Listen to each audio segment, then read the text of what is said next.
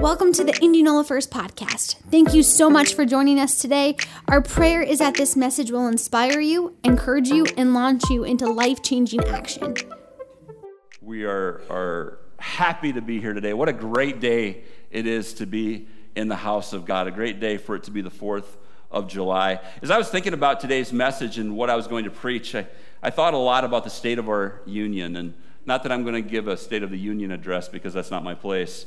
But uh, I thought about how we undoubtedly were found upon Judeo Christian values. And I don't care what anybody tells you. All you have to do is do a little bit of research, and you'll find that that is absolutely the case. How those that came over to settle this land were primarily seeking religious freedom, how they worked with the Native Americans and even depended on them for survival for those first several years. I began to think about the heroes that I'd learned about in grade school, those daring, patriotic heroes that are literally the reason why we are here today. I thought about Christopher Columbus, who first landed in 1492, then Captain John Smith, whose actions were paramount in the success and restoration of Jamestown in 1608, 116 years after Columbus had first landed. Then there's, of course, George Washington, the famous general of the Continental Army who fought the British for our independence. He became our first president in 1789. Think of that. The time between Columbus landing here and George Washington becoming our first president was almost 300 years. Our nation isn't even that old. We're only 245 years today. That's what birthday we're celebrating. And I, as I continue to think of all the, the heroes that, that come back to mind when you start thinking in these veins. I, I, thought of Betsy Ross. I thought of Thomas Jefferson, the, the Abraham Lincolns, the, the Harriet Tubmans, and just really all those heroes that not only helped discover and found our nation, but so many heroes that have helped develop and even preserve our nation. The presidents that made decisions that held our nation together, and the military personnel that have bled and given their very lives to preserve this freedom that we take for granted so often. Those pastors and even true civil rights leaders like Martin Luther King Jr. and, and Billy Graham, who made huge contributions to our society and who we are today. And when I think about today and how our own American citizens have began to look back over the, the last 500 years of our history from pre-nation settlements to where we are today, and how history in some places with some people is being rewrote. And how some of those imperfect heroes that we used to hold up and honor are being trashed for being imperfect individuals. It saddens my heart. Not everyone, not everything is always as it seems. And as a nation, our past has many examples of people doing horrific things. We are not a perfect nation. We have some pages in our history that should flat out embarrass us. But just as a race cannot be defined by the actions of one of its members, and just as an entire family shouldn't be judged by one of its members or ancestors, nations should not be condemned for the actions and behaviors of a few individuals or groups from generations past. Yeah, clap if you want to clap. The subject of nationalism, the idea that we live in the greatest nation on the face of the earth, that idea is dying. But I want you to know something today, and I'm not afraid to share this or say this publicly or online or anything. I still believe that we are a great nation. Definitely not perfect.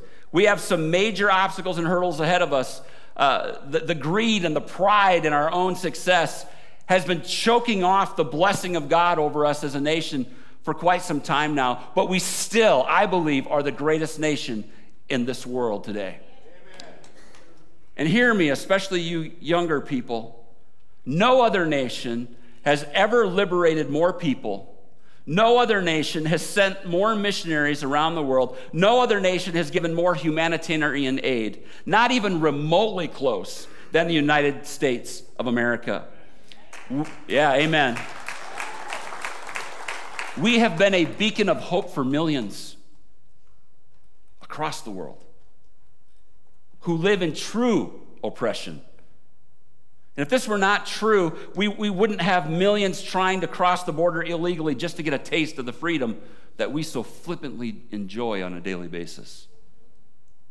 And again, I know that our past is sordid. Slavery is one of those things that many within our nation embraced for almost 100 years. But it is also true that a war was fought 160 years ago, a civil war that killed nearly 625,000 of our citizens. And this was a significant percentage of our population back then, as we were only about 31,430,000 people. There's about 2% of the population died in the Civil War. That's significant, church. That's how much we cared about getting rid of slavery. So, again, praying and, and, and, thinking about today's message Lord, what, what do you want me to say? What, what do you want me to preach about? It, it's the 4th of July, and our great nation is in trouble. And the Lord just kept bringing up the thought of, of, of digging wells within my heart. Well digging. What in the world does that have to do with America and patriotism? So I started remembering that all through the Bible there are references to wells and who built them, Old Testament and New. And if it's in the Bible, it's significant, isn't it? So I want to land in Genesis 26 this morning. It's just one of the references to wells. And I want to hang my hat there, so to speak, and hang out there a little bit. So I want to start with Genesis 26, 1 through 6. A severe famine now struck the land, as had happened before in Abraham's time. So Isaac moved to Gerar, where Abimelech, king of the Philistines, lived. The Lord appeared to Isaac and said, Do not go down to Egypt, but do as I tell you. Live here as a foreigner in this land, and I will be with you and bless you. I hereby confirm that I will give all these lands to you and your descendants, just as I solemnly promised Abraham your father.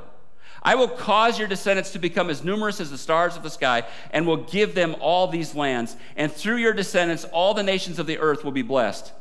I will do this because Abraham listened to me and obeyed all my requirements, commands, decrees, and instructions. So Isaac stayed in Gerar. So here you have this is the time of Isaac. Isaac was Abraham's son. You know, Isaac was the one that Abraham was going to sacrifice as God told him, but then stopped him and stopped Abraham. And, and, and Isaac uh, uh, continued to live, and Abraham uh, got old and he eventually passed away. And so now we're, we're looking at Isaac's life. And so here you have history repeating itself. God appeared to Isaac and he reminded him, everybody say, reminded. God reminded him of the promise he had given Abraham, his father while at the same time giving him the same promise. And the promise was basically this if you will obey me, God says, and, you, and, and all of my requirements, all my commands, all my decrees, all my instructions, your descendants will be as numerous as the stars in the sky, and they will inherit the lands, and, and you will inherit the lands I will give, give to you. They will become a nation, so to speak. And every nation of the earth will be blessed because of you, Isaac. That was the promise. And it's a conditional promise. If you, if you meet the conditions, God was saying, if you what? If you obey all my requirements, commands, decrees, and instructions, then this will be true for you. I will fulfill the promise. But let's be real. Has there ever been a nation, not, I mean, ever in the history of time, that's been perfect? There hasn't been. Not one. Not then, not now. Not Israel, and certainly not America. There has never been a nation that has been perfect, but there have been nations that have been blessed because of their obedience to the Lord. And as you read through the scriptures, you do get this sense of the more obedient a nation is, the more blessings flow from God. There's obedience, and, it's so important to the fulfillment of the promise, it's the condition to the promise. In other part of scripture, it says to obey is better than sacrifice. God desires obedience in all that we do. He desires it from us above all else. He said, If you will obey me in all my requirements, commands, decrees, and instructions, that's when you'll be blessed. And let remind, remind us all that part of that obedience is asking forgiveness and repenting when we stumble as, the, as imperfect humans, as the imperfect humans that we are. That's part of being obedient. Lord, I'm sorry. Lord, I'm going to repent of that.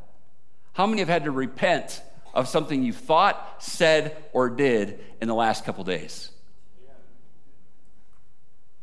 It's kind of you kind of get good at it, don't you? When you realize how holy he is and how holy we're not. When you're not trying to prop yourself up and, and say how good you are. When you can look in the mirror and, and, and deal with reality that we are sinful. We're forgiven and we're free, no doubt, but there is sometimes sin that creeps back in. And if we're not in the fight, it can creep up and begin to take over and pull us away from that blessing. Obedience.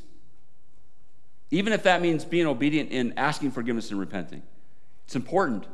And as we read on in Genesis 26, verse 7 through 11, you will have, I think, a deja vu moment if you've read the rest of Genesis, because Isaac ends up doing the same thing that Abraham, his father, had done. He lies about his wife being his sister. That's what Abraham did with his wife. To, to really the, the, the king of the Philistines, the same, wasn't the same person, it was Abimelech. It was a different Abimelech because that's more of a title rather than a name. But he told the same lie. That's not my wife, that's my sister.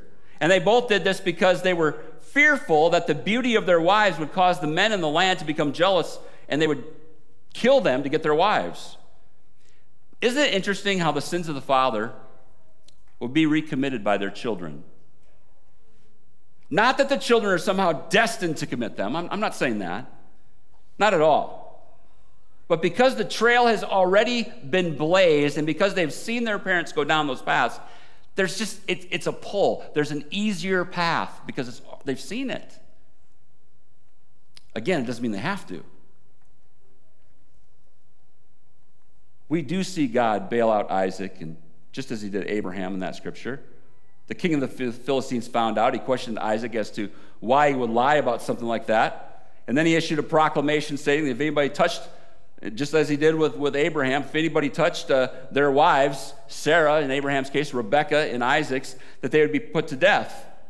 And I bring this up because it shows beyond doubt that these men who were called by God and who were given the promise of God that their descendants would be as numerous as the sands the, on the seashore and as, as, as numerous as the stars in the sky. That God was promising them that they would be a nation. That their descendants would create a nation, there would be so many of them. And all the nations in the world would be blessed because of them. That was his promise to them. And yet, these two men were far from perfect. Stay with me here. Genesis 26, 12 through 16. When Isaac planted his crops that year, he harvested a hundred times more grain than he planted, for the Lord blessed him. He became a very rich man, and his wealth continued to grow. He acquired so many flocks of sheep and goats, herds of cattle, and servants that the Philistines became jealous of him. So the Philistines filled up all of Isaac's wells with dirt. These were the wells that had been dug by the servants of his father Abraham. So here we see the fulfillment of God's promise starting to happen. Isaac became wealthy and blessed, enough to support his entire family and the families of all who served and worked for him. So, so much, in fact, that the Philistines began to fear him and become jealous. So they filled in all of his wells. They because wells were a life-giving source. They had water, and, and in that part of the world, you had to have water. It's still everything in this part of the world. It, it, it, represents wealth and, and is essential for the growth of that wealth. And they didn't like the fact that, that he was getting, the Philistines didn't like the fact that Isaac was getting so blessed, so they cut off his water supply. But I don't think the blessing stopped. All of his wells have been filled, but then the next verse seems to give the reason that Isaac left the region. You think, well, my wells are filled up, I'm leaving. That's not what it says. Genesis 26, 16. Finally, Abimelech ordered Isaac to leave the country. Go somewhere else, he said, for you have become too powerful for us. So the wells were filled. I, I believe Isaac, it doesn't say it, but it doesn't not say it. And, and if you put it together and you look at what's going on here and you stick it with other scriptures about how God blesses us even in the midst of famine, when that water supply was cut off by, by Isaac's enemies who were jealous of him, it didn't even stop the flow of God's blessing. But then, when the king of the Philistines, Abimelech, asked him to leave, he left willingly to avoid war, and he did so knowing that his God would provide. Isaac left because he was asked to leave and didn't want to cause issues, politically or militarily. It's part of being under God's blessing. Genesis 26, 17 through 18. So Isaac moved away to Gerar Valley, to the Gerar Valley, where he set up their tents and settled down. He reopened the wells his father had dug, which the Philistines had filled in after Abraham's death. Isaac also restored the, the names Abraham had given to those wells. So just put yourself in the midst of Isaac at, at this moment in his life. He's been obedient, he's experienced the blessing of God, but he hasn't forgotten that it is the Lord that has blessed him and not his own greatness that has made him great. That would be a very good thing for us to remember as Americans that this country is not great because we're so great. It's great because we serve a great God.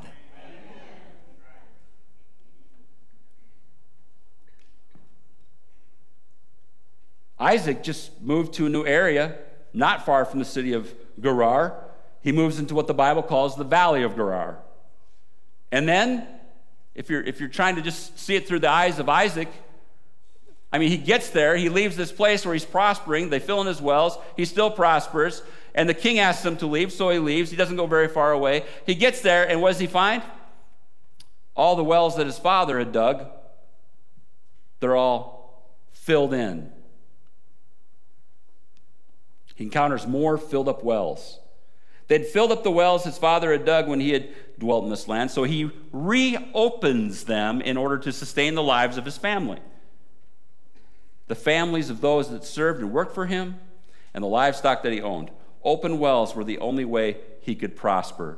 And I want to take you back to Genesis 26, 17 through 18. So Isaac moved to the, the, the Gerar, Gerar Valley where he set up their tents and settled down. And then verse 18, so important. I want you to hear this again. He reopened the wells his father had dug which the Philistines had filled in after Abraham's death. He redug them. I think it's interesting that he didn't try to dig new ones. He just redug the old ones. So, as Brother Jory Hunderdos would say, let's start connecting the dots a bit. Isaac had to reopen the wells that his father had dug to sustain the nation that he would eventually become. Isaac had sons, Jacob and Esau, as most of you know, and the blessing of God passed from, from to Abraham, from Abraham to Isaac, and then ultimately to Jacob. Jacob's name was changed to Israel, and his 12 sons became the 12 tribes of Israel, and the rest is history, so to speak. But what if Isaac hadn't reopened those good, life sustaining wells that his father Abraham had dug? The nation of Israel and its future existence was, at least in part, dependent on this on Isaac reopening these life giving wells. And this idea of, of re digging wells should speak pretty loud and clear to us here today. We have a nation that has moved, not physically, but morally, it has shifted away from its foundations. We live in a nation that is being destroyed from within. Those deep, life giving wells that those who have gone before us have dug are being filled in and plugged up. Those heroes from our past our founding fathers, those pastors, those evangelists, those civil rights leaders, those military men and women who have fought to preserve our freedom, they dug wells that have given this nation life and sustained that life. They were imperfect men and women. I'm going to say it again. They were imperfect men and women because there's not such a thing as perfect men and women. There was only one perfect man, and his name was Jesus, and they nailed him to the cross. So these were imperfect men and women who dug good wells. Can I say something really, really uh, uh, astounding and, and really uh, amazing to you today, I hope? It shouldn't be that amazing. Imperfect people can do great things. Imperfect people can dig good wells. And if we want to continue to exist as a nation, we must redig those good, life giving wells. We must open them back up if we are to be better than the last generation. I'm a firm believer in getting involved in the political system to, to keep from falling into a place where we are under ungodly leadership. We need to vote, we need to run for office, we need to be a part of the process for sure. But more importantly, we need to redig those spiritual wells that those heroes of the past, those that have made this nation great, dug in the past. We need to reopen those suckers. And I'm just going to mention a few of them. You can think of lots of them, but, but one of them I thought of right away was the, the wells of prayer.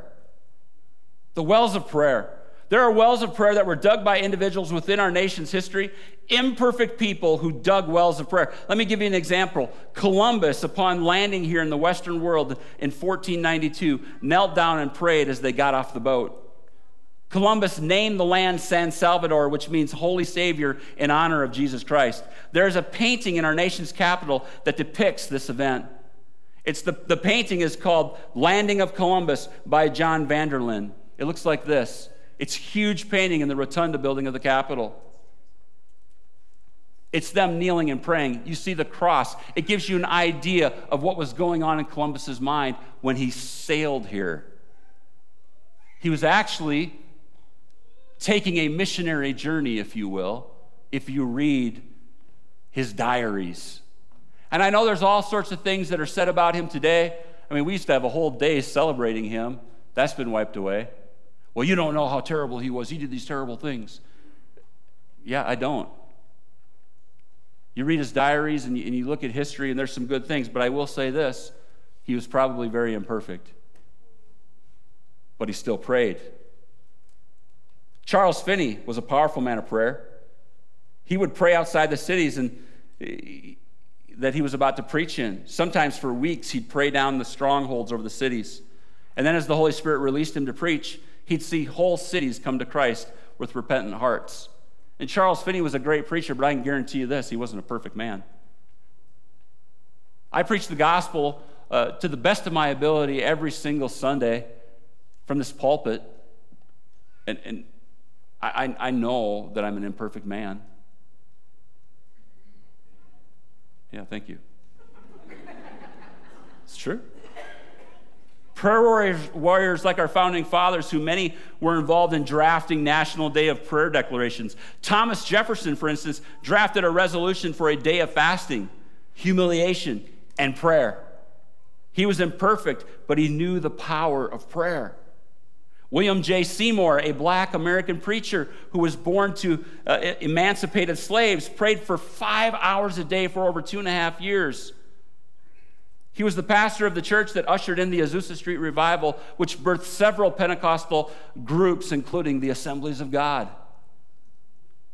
These are people who dug wells of prayer, people in our past, founding fathers, politicians, preachers, you name it, civil rights leaders. There are people that, that dug these wells of prayer and they prayed for this nation.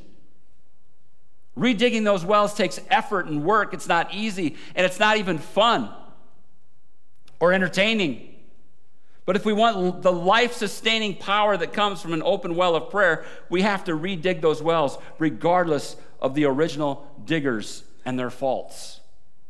You see, we live in a world and in a culture that wants to demonize anything or anybody that ever did anything good because no one's perfect. But then, what do we have to look back to in the way of heroes? And what can we even celebrate at all? It's, it's the beginning of the end of a nation when you get that to that place. When you don't have heroes. We can point fingers at every single person in this room and within our history, of course. But it doesn't mean that they didn't dig good wells. Wells of the Word, wells of prayer, uh, wells of the Word is another one. What about wells of the Word of God? These wells need to be reopened. The Bible has never been more accessible to us than it is today. It's easier to understand because of the study helps that are free and available to anyone through the internet. They were dug deep and gave life to this nation for years. You can find scriptures all over government buildings in Washington, D.C. You can't tell me that, this, that the Bible was not ultra important. In fact, it's been estimated that 96% of all the quotes of our founding fathers were based off of scriptures or were exactly scriptures.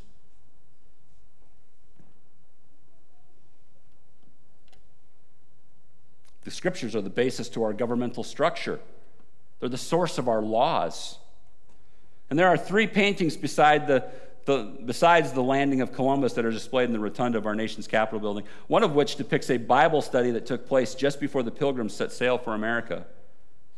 Robert W. Weir's embarkation uh, of the pilgrims. It's right there. They got the Word of God out and they're all gathered around it, studying it before they take this daring journey that would last five months to get here. And largely, they came for religious freedom. The Bible was also used to teach reading in many public schools up until 1949. I don't know if you knew that. In fact, the first Bible printed in the United States was done so by the oversight of the U.S. Congress in 1782. Can you imagine Congress, instead of bickering and arguing, working on getting the first Bible published? Boy, some things have changed. It was recommended by Congress, this particular Bible was recommended by Congress for use of the inhabitants of the United States, it says right in there, and was intended to be used within the public schools. These are national wells that have been closed up, and we need to reopen them, regardless of the imperfections of those that originally dug them. Wells of boldness. The wells of boldness and guts that were displayed by so many in our past. Boldness to step out and call sin what it was and what it is. Boldness to declare themselves sovereign from a tyrannical nation, which meant inevitable war. Boldness to leave home and family to stand up and fight against fascism and its spread.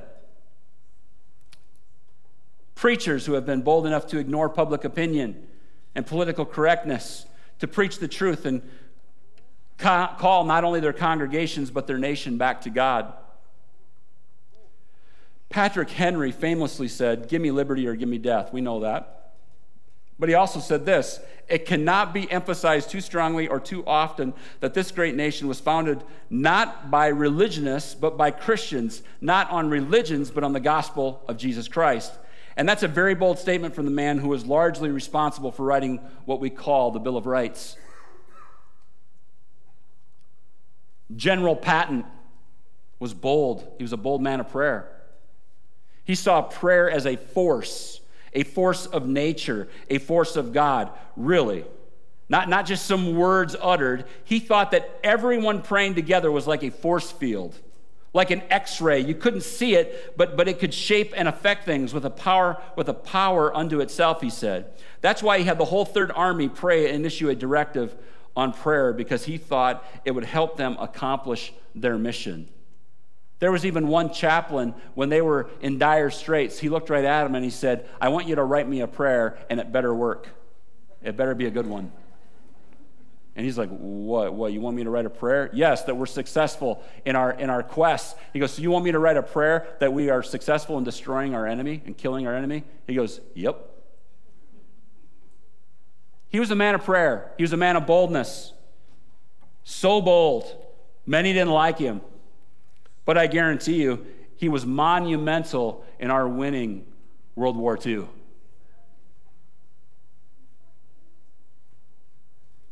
Preachers like Charles Spurgeon, he preached some unbelievable messages. You, you, can, you can look at his, you can read his sermons online. Many of them are free online. One of the things I loved that he said was, Tears or liquid prayer. I always remember that. Billy Sunday, who actually did a crusade in Indianola long ago. And it's part of the reason that we have a Christian heritage in this county. You can trace it back. Billy Sunday, and I got that picture because he was, he was just wild when he would preach. He was a pro baseball player who went preacher. Gotta love that, right? Who'd recruit him for the church softball team, right? He used to stand on the pulpit. He'd get so excited. He'd stand on the pulpit and he'd call people to repentance. He had a direct effect in Warren County in Indianola. And there's Billy Graham. He, all these guys continually said things that were culturally bold and even controversial at times. These men dug wells of boldness, and we must reopen them, church. We need to open those wells of boldness again not ignoring the fact that they were originally dug by imperfect individuals, but embracing the truth that even though we are all sinners, we can still accomplish great things for the Lord within this great nation. There's wells of compassion. There have been wells of compassion that have been dug by individuals throughout our history, individuals who put themselves in the shoes of others and saw what others experienced through their eyes. We tend to see these see this well dug and redug during times of, of crisis. Uh, people dig these wells and, or redig them when, when times get tough. Compassion has consistently been our response as Americans to those who are hurting. And all you have to do is think about our natural disasters and the amount of money that is raised to benefit those affected by those disasters. The, the American population is full of givers, church. But there are those who desire to take and take again, filling those wells of compassion. But this is a well we cannot afford to lose as a nation, regardless of takers. So we keep giving. We are wise about our giving. Compassion doesn't mean that we allow individuals who, who, who only take to keep on taking, and it doesn't mean that we are weak, okay? It means that we are givers at heart. We care about individual needs, and we put others before ourselves.